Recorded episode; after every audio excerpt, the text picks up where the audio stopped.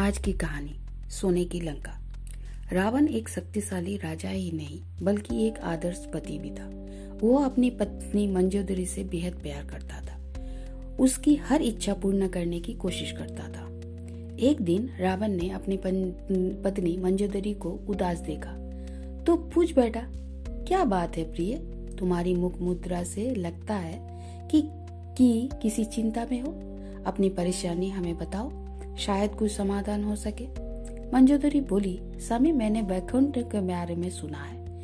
इंद्र का शासन एवं लक्ष्मी के वैभव। बड़े बड़े सुंदर महल, धन, कुबेर के ठाट, वरुण सूर्य देव सभी देव देवताओं के ऐसो आराम के किस्से पड़े सुने हैं। इससे मेरे मन में भी उसी प्रकार के सुख सब वैभव की प्राप्ति लालसा जागी है। रावण ने मंजूदरी को आश्वासन देते हुए कहा, हे देवी मैं समझ गया हूँ कि तुम्हारे मन में सुंदर महल, वैभव की कामना है। अतः तुम्हारी वे कामना ज़रूर पूर्ण होगी। अब रावण सोचने लगा कि सपन लोग जैसा सुंदर महल विश्वकर्मा के अलावा कोई नहीं बना सकता। तब उसने विश्वकर्मा के पास जाकर प्रार्थना की। विश्वकर्मा ने उसे शिव का अनन्य भक्त जानकर पूछा, कहो रावण, देवी मंजोदरी को कैसे महल चाहती है? देव, आप एक सुंदर स्वर्ण जड़ित महल बनाइए, जो कि बैकुंठ में लक्ष्मी जी के महल से भी सुंदर हो। रावण ने इच्छा ज़ाहिर की। तब विश्वकर्मा ने रातों रात एक स्वर्ण दीप स्थापित कर दिया। उस पर एक स्वर्ण महल खड़ा कर दिया। मंजोदरी ने स्वर्ण महल देखा तो आत्मविभोर हो उठी। तब उस स्वर्ण दीप का महल का लंका नाम रखा गया। समय बीतते के साथ साथ लंका दिन दुगनी चार रात उन्नति करने लगी। राजा रावण लंका को वैज्ञानिक सुख सुविधा संपन्न राजा बनना चाहता था।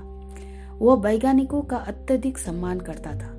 जब उसने अपने राज में वैज्ञानिक उन्नति का शिखर छू लिया तो वो कुकुत मुनि के पास गया और प्रार्थना की कि वो एक बार उसके राज में आए और उसकी सफलताओं को देखे। कुकुत मुनि ने रावण के दुष्कर्मों के कुछ किस्से सुन हुए थे, सुने हुए थे।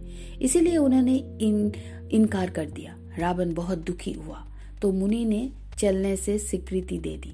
तब रावण मुनि को बड़े उत्साह से अपने राज्य में लाया। उसने बड़े गर्व से मुनि को अपना राजमहल दिखाया, लेकिन रावण जिसे असली सफलता समझता था, वो उसकी विज्ञान साल की थी। कुमुकुत मुनि ने विज्ञानशाला देखी तो प्रशंसा की की उसने राजा से इतना महान काम हो रहा है। इसके बाद रावण ने मुनि को अस्त्रशाला दिखाई। वहाँ ब्रह्मा अस्त्र भी तैयार किया गया थे। अग्नि अस्त्र भी और जल स्थल भी। साथ ही उसने मुनि को चिकित्सा शाला दिखाई, जहाँ तरह तरह की जड़ी बुटिया थी और उस पर वैज्ञानिक प्रयोग हो रहे थे। वो सचमुच बहुत बड़ी सफलता थी। कुकुत मुनि ने रावण की बहुत प्रशंसा की, लेकिन साथ ही कहा, राजन, वो सब बहुत ही जल्दी ही तबाह हो जाएगी। रावण ने आश्चर्य से पूछा, वो आपने क्या कहा? कैसे कहा? जो हथियार मैंने तैयार किए हैं, उनके मुकाबले में किसी के पास ऐसे हथियार नहीं है। फिर मुझे हराने वाला दुनिया में कौन हो सकता है? कुकुत मुनि हंस दिए और कहने लगे, देखो राजन, तुम्हारे राज में प्रयोगशाला है, विज्ञानशाला है, अस्त्रशाला है, पर आचारणशाला नहीं है। इसीलिए कहता हूँ कि वो हर तरह की साला तबाह हो जाएगी। मुनि का कथन सत्य हुआ और एक महानगरी की तरह जैसे लंका बनी थी, वैसी वो मिट गई। कभी भी आचरण अच्छा नहीं रहने से कुछ भी नहीं रहता। यही है आज की कहानी। धन्यवाद।